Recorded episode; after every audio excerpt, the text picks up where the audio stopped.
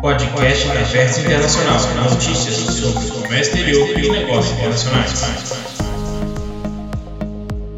Bom dia, pessoal. Sejam bem-vindos a mais um podcast da Versa Internacional. Hoje é terça-feira, 10 de dezembro. Vamos falar sobre as principais notícias do comércio exterior e negócios internacionais da última semana, entre os dias 2 e 8 de dezembro. Eu sou Ricardo Torido. E eu sou Eduardo Vidal. A primeira notícia é: Trump acusa Brasil e Argentina de desvalorizarem moedas e diz que vai restaurar tarifas sobre aço e alumínio. A matéria é do dia 2 de dezembro e a fonte é o G1. O presidente dos Estados Unidos, Donald Trump, acusou no dia 2 de dezembro, em uma rede social, Brasil e Argentina de desvalorizarem maciçamente suas moedas e afirmou que vai reinstalar as tarifas de importação sobre o aço e o alumínio dos dois países. Brasil e Argentina têm presidido uma desvalorização maciça de suas moedas, que não é bom para nossos agricultores, escreveu Trump em uma rede social. Portanto, com um efeito imediato, restaurarei as tarifas de todos os aços e alumínios enviados para os Estados Unidos a partir desses países. O Federal Reserve, Banco Central dos Estados Unidos, deveria agir da mesma forma, para que países, que são muitos, não se aproveitem mais do nosso dólar forte desvalorizando ainda mais suas moedas. Isso torna muito difícil para nossos fabricantes e agricultores exportarem seus produtos de maneira justa, disse Trump. No início do ano, até a última sexta-feira do dia 29, o dólar subiu 9,43% frente ao real, barateando as exportações brasileiras e aumentando a competitividade do produto do país lá fora. Em agosto de 2018, Trump anunciou um alívio nas cotas de importação de aço e alumínio que excedam as cotas livres do pagamento das sobretaxas impostas pelo governo dos Estados Unidos em março do mesmo ano. A decisão de flexibilizar a tarifa atingiu as cotas de aço da Coreia do Sul, Brasil Argentina e do alumínio da Argentina. Desde então, as empresas americanas que comprarem aço do Brasil não precisavam pagar 25% a mais sobre o preço original, caso comprovem falta de matéria-prima no mercado interno.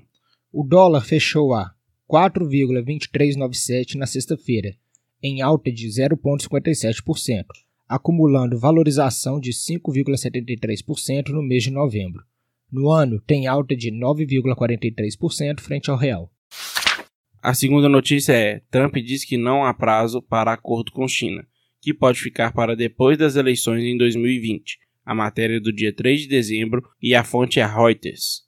Presidente dos Estados Unidos, Donald Trump, afirmou nesta terça-feira que não tem um prazo para alcançar um acordo comercial com a China e que talvez seja melhor esperar até depois das eleições presidenciais norte-americanas em novembro de 2020.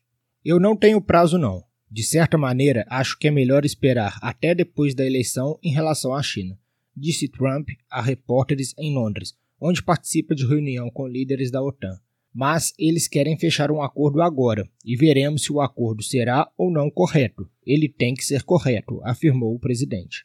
Trump afirmou ainda que um acordo com a China só acontecerá se ele quiser. Estou indo muito bem em um acordo com a China, se eu quiser fechá-lo, disse ele. Não acho que depende se eles quiserem, é se eu quiser fechá-lo. Vamos ver o que acontece.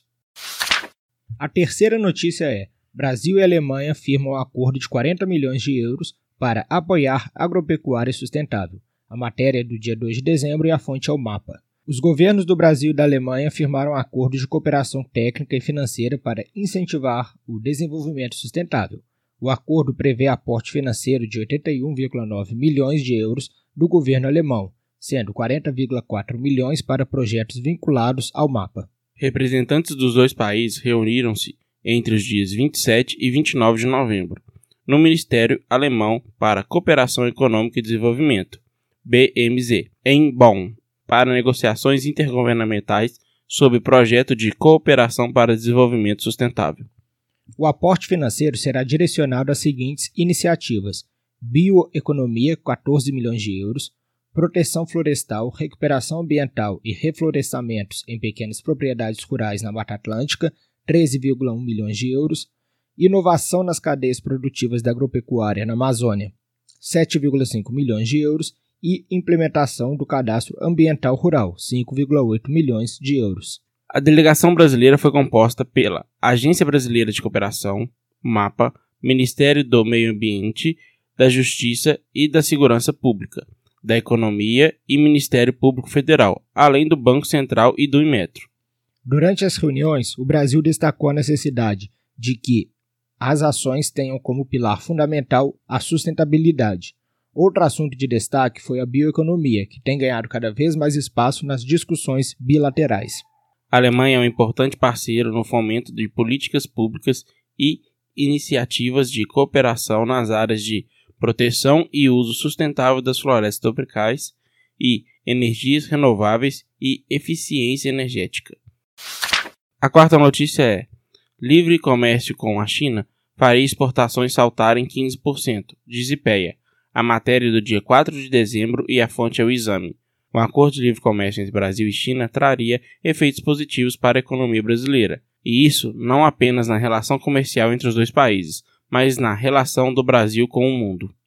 Segundo a análise, se reduzidas as tarifas de forma gradual e em um período de 10 anos, as exportações do Brasil para o resto do mundo aumentariam 8,2% e as importações 7,73%.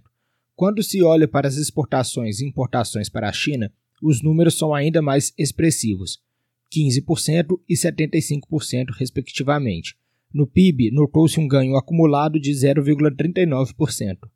Vale notar que o estudo trata de um cenário de redução das tarifas, sem considerar barreiras não tarifárias, por exemplo, e tem como o objetivo avaliar os limites do impacto que um acordo como esse traria.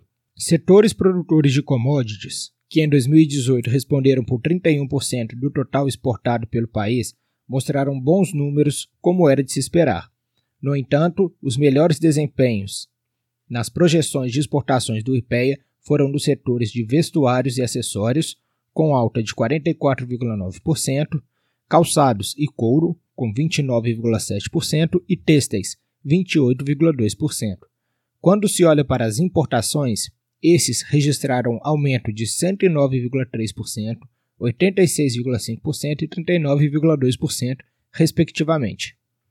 Há, no entanto, pontos de sensibilidade, especialmente nos setores que teriam suas exportações e importações impulsionadas pelo acordo. Quando se olha para o nível de atividade, o estudo mostrou perdas expressivas nesses setores industriais intensivos.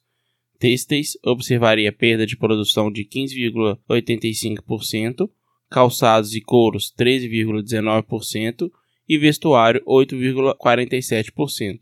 Os níveis de empregos cairiam 16,1%, 13,3% e 8,5% em cada um desses setores. A quinta notícia é sobre a balança comercial, que registrou superávit em novembro. O superávit de 3,428 bilhões de dólares foi resultado de exportações no valor de 17,596 bilhões de dólares e importações no valor de 14,169 bilhões de dólares. No ano, as exportações alcançam 205,863 bilhões de dólares e as importações 164,783 bilhões de dólares, com o saldo superavitário de 41,079 bilhões de dólares.